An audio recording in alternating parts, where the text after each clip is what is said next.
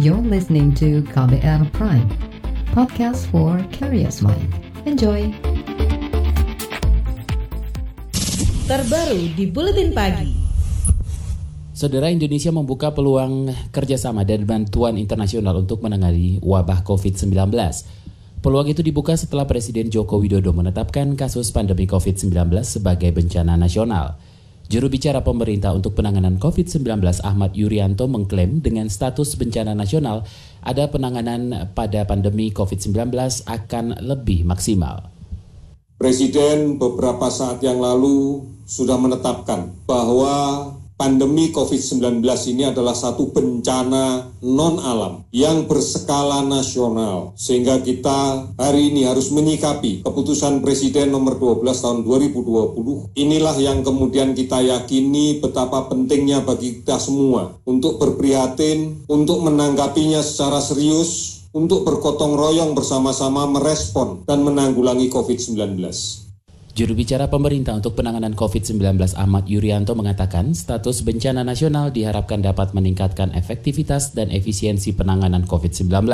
Bahkan Yuri mengklaim pemerintah akan meningkatkan transparansi data COVID-19.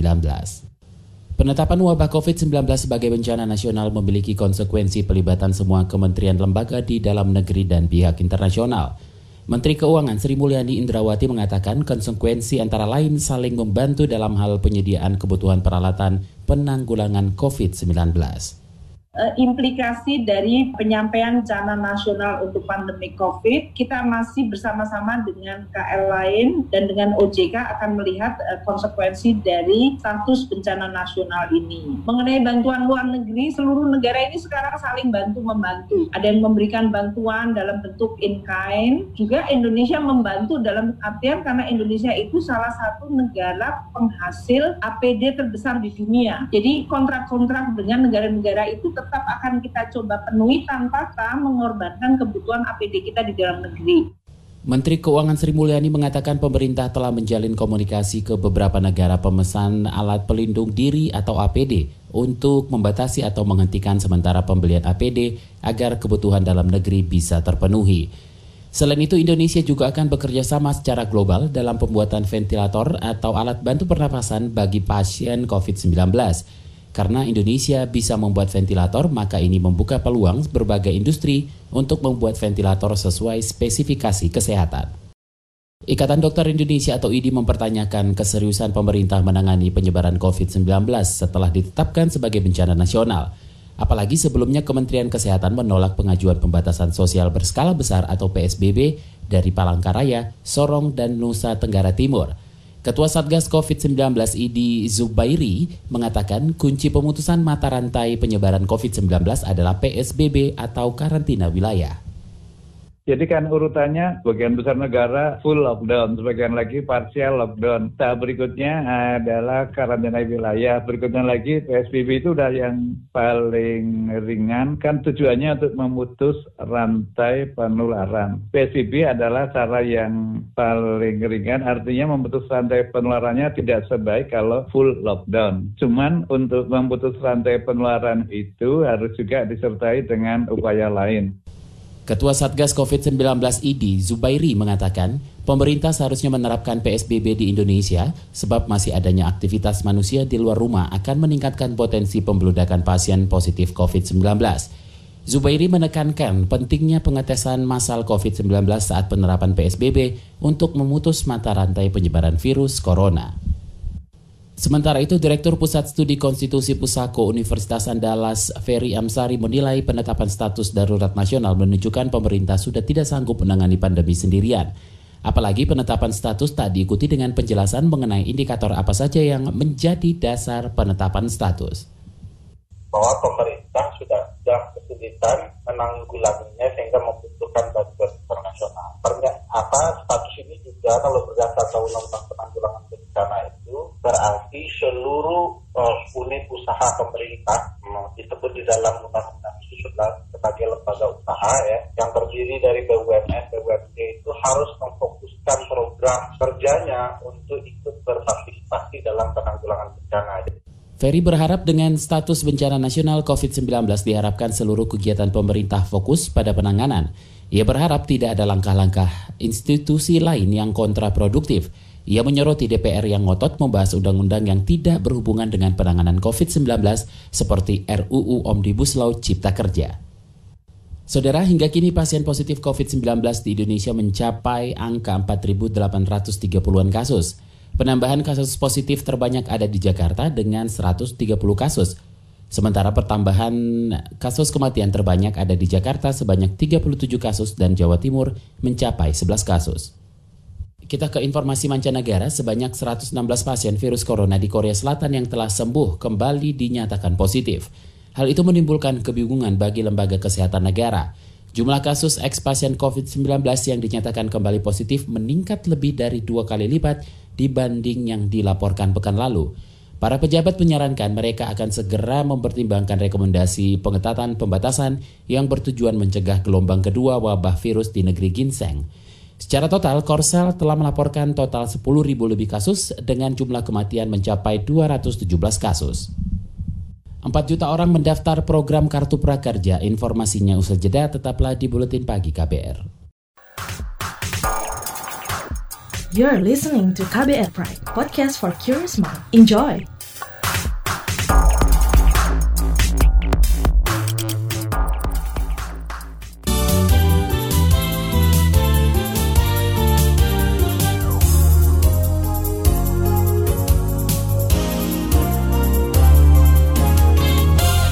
Saudara, sekitar 4 juta orang mendaftar untuk mendapat fasilitas program Kartu Prakerja. Jumlah itu terkumpul dalam waktu 4 hari sejak pendaftaran dibuka pekan lalu. Direktur Eksekutif Manajemen Pelaksana Program Kartu Prakerja, Denny Puspa Purbasari, mengatakan tahapan selanjutnya adalah memverifikasi dan mengetes kemampuan dasar peserta atau pendaftar sehingga program Kartu Prakerja tepat sasaran membantu masyarakat terdampak COVID-19. Jenis pelatihan yang diinginkan tersedia sampai hari ini ada 900 jenis pelatihan yang tersedia di 8 digital platforms. Silahkan saudara-saudara untuk membanding-bandingkan paket-paket yang tersedia, harganya, dan kemudian apakah itu sesuai dengan yang diinginkan atau yang ingin dipelajari oleh rekan-rekan semuanya. Pelatihan secara online bukan lewat tatap muka yang barangkali itu sedikit membawa risiko penularan COVID-19. Direktur Eksekutif Manajemen Pelaksana Program Kartu Prakerja Deni Puspa Purbasari menegaskan program ini akan ditujukan ke masyarakat terdampak COVID-19 serta pelaku usaha mikro dan kecil. Ia menjelaskan peserta akan mendapatkan sertifikat elektronik. Peserta pun akan dibintai ulasan mengenai pelatihan yang didapatkannya. Kementerian Desa bakal menyalurkan dana 22 triliun rupiah bagi sekitar 12 juta keluarga prasejahtera yang belum mendaftar dalam penerima bantuan sosial lain. Bantuan itu bakal diberikan untuk membantu masyarakat yang terdampak ekonomi akibat wabah virus corona. Menteri Desa Abdul Halim Iskandar mengatakan bantuan dana desa ini akan ditujukan bagi warga yang tidak menerima bantuan langsung tunai, program keluarga harapan, bantuan pangan non tunai atau kartu prakerja berapa lama PLT dana desa ini digulirkan, waktunya tiga bulan, berapa besarannya per kakak, per keluarga, 600 ribu per bulan, sehingga satu keluarga mendapatkan satu juta delapan ratus ribu dalam kurun waktu tiga bulan. Itu tadi Menteri Desa Abdul Halim Iskandar. Sebelumnya Kementerian Desa Pembangunan Daerah Tertinggal dan Transmigrasi menerbitkan aturan baru terkait pemberian bantuan sosial yang bersumber dari dana desa. Permendes itu mengatur tentang prioritas penggunaan dana desa tahun 2020. Saudara wabah COVID-19 diperkirakan akan membuat ekonomi dunia anjlok. Menteri Koordinator Bidang Perekonomian Erlangga Hartarto mengatakan kejadian ini juga akan berimbas pada ekonomi nasional sehingga pertumbuhan ekonomi Indonesia pada tahun ini diprediksi hanya akan tumbuh 2,3 persen juga berdampak terhadap meningkatnya kemiskinan dan meningkatnya pengangguran. Jumlah penganggur itu meningkat, demikian pula terkait dengan wilayah-wilayah yang terdampak yaitu Jawa itu terlihat lebih berat, kemudian Sumatera dan Bali Nusa Tenggara dan ini mencerminkan bahwa tingkat pengangguran terbuka yang berdasarkan perencanaan yang sudah turun ke 5,18 diperkirakan naik ke 7,33 dan tingkat kemiskinan dari 9,15 bisa naik ke 9,59. Menko Perekonomian Erlangga Hartanto mengungkapkan awalnya International Monetary Fund atau IMF memberikan pertumbuhan ekonomi tahun ini sebanyak 3,3 persen, namun adanya wabah COVID-19 membuat sejumlah peneliti memprediksi pertumbuhan ekonomi dunia bisa anjlok ke level minus 2,2 persen. Pertumbuhan ekonomi negara-negara di kawasan Asia Tenggara juga meleset dari perkiraan. Itu disampaikan Menteri Luar Negeri Retno Marsudi usai mengikuti konferensi tingkat tinggi atau KTT ASEAN secara virtual. Retno mengatakan saat ini hampir semua negara menghadapi pandemi COVID-19.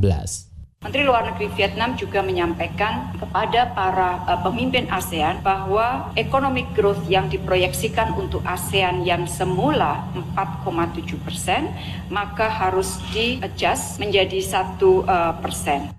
Menteri Luar Negeri Retno Marsudi menjelaskan akibat wabah virus corona ada 230-an kegiatan pertemuan negara anggota ASEAN yang terpaksa ditunda atau dibatalkan. Jumlah kasus penularan virus corona di ASEAN hingga bulan lalu mencapai 19.000 orang positif COVID-19. Saudara para pejabat pemerintah atau aparatur sipil negara eselon 1 dan 2 tidak akan mendapat tunjangan hari raya atau THR tahun ini. Menteri Keuangan Sri Mulyani Indrawati mengatakan THR hanya akan diberikan kepada aparatur sipil negara eselon 3 ke bawah dan anggota TNI Polri. Menurut Sri, THR akan diberikan sesuai gaji pokok dan tunjangan yang melekat pada mereka dan bukan dari tunjangan kerja. Menteri Keuangan Sri Mulyani menambahkan pensiunan PNS juga akan tetap mendapat THR seperti tahun sebelumnya karena para pensiunan dikategorikan dalam kelompok rentan. Saat ini Kementerian Keuangan sedang merevisi peraturan Presiden terkait THR bagi pejabat. Laporan khas KBR tentang daur ulang limbah popok bayi terhenti karena pandemi akan hadir usai jeda tetaplah di Buletin Pagi KBR.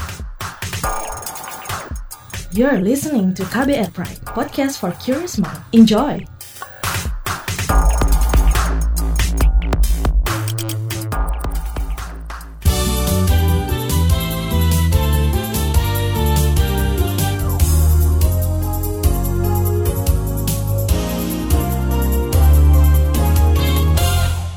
Masih mendengarkan Buletin Pagi saatnya kita simak laporan khas KBR. Saudara pandemi COVID-19 mengganggu banyak aktivitas peduli lingkungan. Di Banyuwangi, Jawa Timur, kegiatan daur ulang popok bayi bekas terpaksa dihentikan sementara sampai wabah mereda. Padahal kegiatan ini ikut membantu mengurangi limbah popok bayi yang dibuang ke sungai. Jurnalis KBR Hermawan Arifianto menulis kisahnya dibacakan Dwi Renjani. Tumpukan popok bayi bekas tak lagi terlihat di rumah Hoirul Anwar.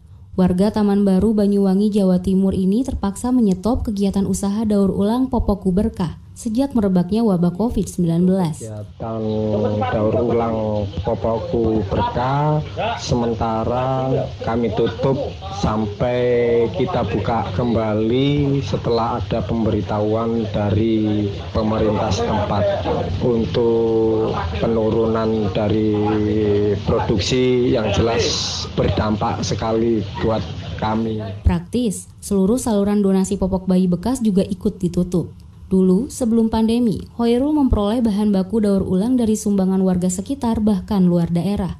Kiriman pupuk bayi bekas itu kemudian diolah dan dijadikan beragam produk bermanfaat, mulai dari pupuk cair, kerajinan seperti pot bunga, asbak hingga alas beton atau paving block untuk donasi sudah tutup total. Kita hanya melanjutkan dari donasi yang kemarin-kemarin itu. Jadi eh, sisa-sisa donasi kemarin kita kerjakan. Nah, ini tinggal apa finishing aja, cuman ngecat. Pokoknya mempercantik barang hasil daripada popokku berkah. Kini tidak ada lagi pemasukan dari usaha daur ulangnya saat masih aktif beroperasi, Popoku Berkah mampu meraih omset sedikitnya 3 juta rupiah per bulan. Ia sekarang malah sibuk menggalang berbagai bantuan untuk warga terdampak COVID. Ke-10 relawan Popoku Berkah juga ikut dilibatkan dalam kegiatan ini. Jadi untuk sementara kegiatan Popoku Berkah menjadi relawan bagi-bagi sembako terhadap keluarga yang terdampak dari COVID-19. Usaha daur ulang Popoku Berkah didirikan Hoirul pada Agustus 2019. Hoirul gerah melihat limbah popok bayi bertebaran di kali-kali hingga pantai Muncar. Awalnya aku pas hmm. anakku juga pakai pampers kebetulan pas ono berita pisan komunitas itu grebek sampah apa bener sih di sungai-sungai banyak aku terpaksa keliling di sungai hmm. ternyata memang bener satu langkah popok popok popok Selain mencemari, sampah popok juga menyumbat saluran air yang bisa menyebabkan banjir. Hoirul awalnya mengumpulkan sendiri limbah popok dengan menyusuri sungai atau mencari di tempat sampah. Lambat laun masyarakat tergerak untuk ikut menyumbang, meski tak jarang ada limbah popok dewasa diselipkan di dalamnya. Tiap donasi kan pasti tak foto tuh Pak, identifikasi juga. Nah misalnya di dalam ini ada popok dewasa ya paling aku nanti negur sampean. Tapi ada juga yang belum. Sebelum pandemi melanda, Hoirul kerap dibantu komunitas peduli limbah Taman Baru atau Komplit. Mereka mampu mengolah 200 limbah popok bayi per hari. Produk hasil daur ulang lantas dijual tanpa mematok harga warga bisa membayar sukarela sebagai donasi untuk kelestarian lingkungan. Di misi saya yang kedua, sumbangsinya donasinya itu 25% dari pembelian produk saya. Jadi tak buat beli Al-Qur'an Braille untuk teman-teman difabel. Vakumnya daur ulang popok bayi bekas dikhawatirkan berdampak pada peningkatan volume sampah. Pegiat lingkungan di Banyuwangi, Novian Dharma Putra mengatakan popok bekas yang sebelumnya disumbangkan bisa jadi kembali berakhir di sungai. Yang jelas ya akan berdampak lagi gitu kan ketika dia berhenti, otomatis yang pelanggan-pelanggan yang sering mengirim ini kan dia bingung lagi mau dibuang ke mana. Nah, bisa jadi dibuang oleh pemilik-pemilik popok ini mungkin ya dibuang di tempat sampah lagi dan bisa jadi ya mudah-mudahan tidak dibuang ke sungai gitu kan bisa jadi. Novian mengapresiasi inovasi Hoirul untuk mengatasi masalah popok bayi bekas. Jumlah sampah perharinya diperkirakan mencapai 2,4 juta, menurut Gubernur Jawa Timur Kofifa Indar Parawansa beberapa waktu lalu. Namun, Novian memberi catatan soal jaminan keamanan produk daur ulang popokku berkah bagi kesehatan Pasalnya, sampah popok mengandung bakteri yang berbahaya. Sebenarnya kegiatan yang luar biasa gitu mas. Jarang-jarang orang ada seperti ini, tapi tetap kembali kepada prosedur bahwa kegiatan ini perlu dukungan dari beberapa pihak. Misalnya dari perizinan tadi dari DLH-nya, terus dari Dinkes gitu mas. Jadi ketika itu sudah kuat, harapan kami Mas Halil bisa terus berjalan karena ini ide yang sangat luar biasa sebenarnya. Cuman butuh pendampingan saja itu mas. Hoirul mengaku pernah berkonsultasi dengan Dinas Kesehatan maupun Dinas Lingkungan setempat soal keamanan produk daur ulangnya. Ia juga siap melakukan uji laboratorium. Namun hingga kini, Gayung tak bersambut. Hoirul tampaknya masih harus bersabar menanti wabah corona berlalu. Setidaknya pandemi COVID-19 ini berakhir dan keadaan seperti semula. Yang jelas kita sudah konsisten, kita tetap menjaga lingkungan setidaknya khususnya limbah popok. Jadi kita tetap berkreasi dengan limbah popok. Demikian saga jurnalis KBR Hermawan Arifianto, saya Dwi Renjani. Informasi dari daerah akan kami sajikan usai jeda tetaplah di Buletin Pagi KBR. You're listening to KBR Pride, podcast for curious mind. Enjoy!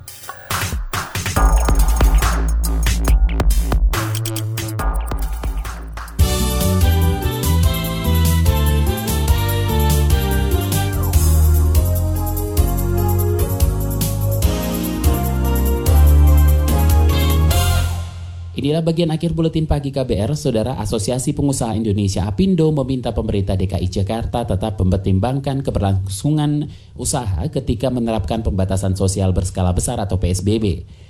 Hal itu disampaikan salah satu ketua Apindo Sutrisno Iwantono menanggapi ancaman Gubernur DKI Jakarta Anies Baswedan Gubernur Anies mengancam mencabut izin jika ada yang dunia usaha melanggar aturan PSBB di Jakarta. Caranya ya misalnya sekarang sebagian besar dari pelaku usaha, terutama di sektor pariwisata, hotel, restoran, kemudian pedagang-pedagang kecil ya, kayak tanah abang itu, pedagang-pedagang di mall, ini kan tidak mungkin ada income, tidak ada pendapatan karena semuanya tutup. Nah, untuk bertahan, maka kita bisa lihat dari sisi pengeluaran, bagaimana caranya supaya pengeluaran ini tidak mencekik ya pelaku usaha ya. Ketua Asosiasi Pengusaha Indonesia Apindo Sutrisno Iwantoro mengatakan pelaku usaha butuh berbagai keringanan mulai mulai dari pajak hingga pembayaran biaya langganan untuk pelayanan publik.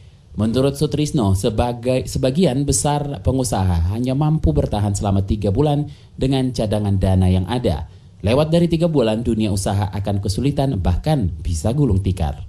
Tujuh warga Jombang, Jawa Timur terkonfirmasi positif terjangkit virus corona. Mereka tersebar di empat kecamatan, di antaranya Kecamatan Jombang, Diwek, Ploso, dan Kecamatan Budar, Kedung Mulyo hari Selasa 14 April 2020 kemarin. Juru bicara gugus tugas penanganan COVID-19 Kabupaten Jombang Budi Winarno mengatakan, ketujuh orang yang dinyatakan positif tersebut tertular dari klaster berbeda. Tiga di antaranya merupakan klaster pelatihan haji di Suko Lilo, Surabaya, satu klaster Bekasi, dan satu klaster luar negeri. Yang terkonfirmasi ketujuh ASN Kabupaten Jombang.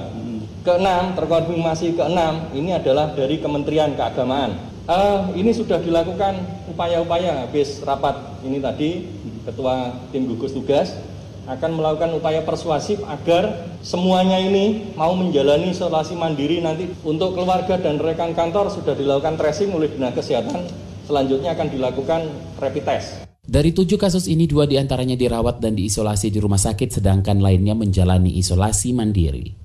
Tim gabungan TNI Polri dari Polda Papua dan Kodam Cendrawasih berangkat ke Kabupaten Mamberamo Raya untuk mengusut penembakan terhadap lima anggota Polres Mamberamo Raya oleh anggota TNI.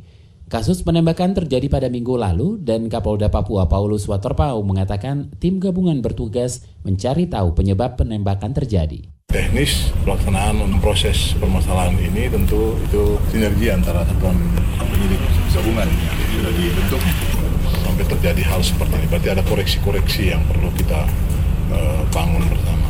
Kami berharap ini kejadian ini tidak terulang lagi. Apa yang sudah terjadi biar terjadi, kita hadapi proses ke depan.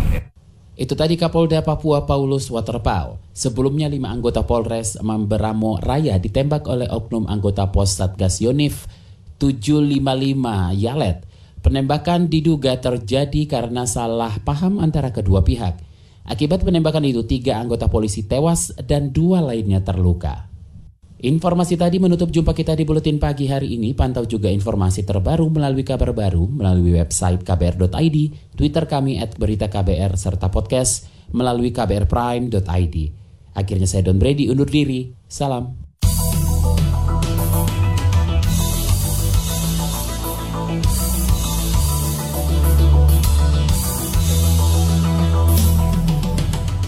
KBR Prime, cara asik mendengar berita. KBR Prime, podcast for curious mind.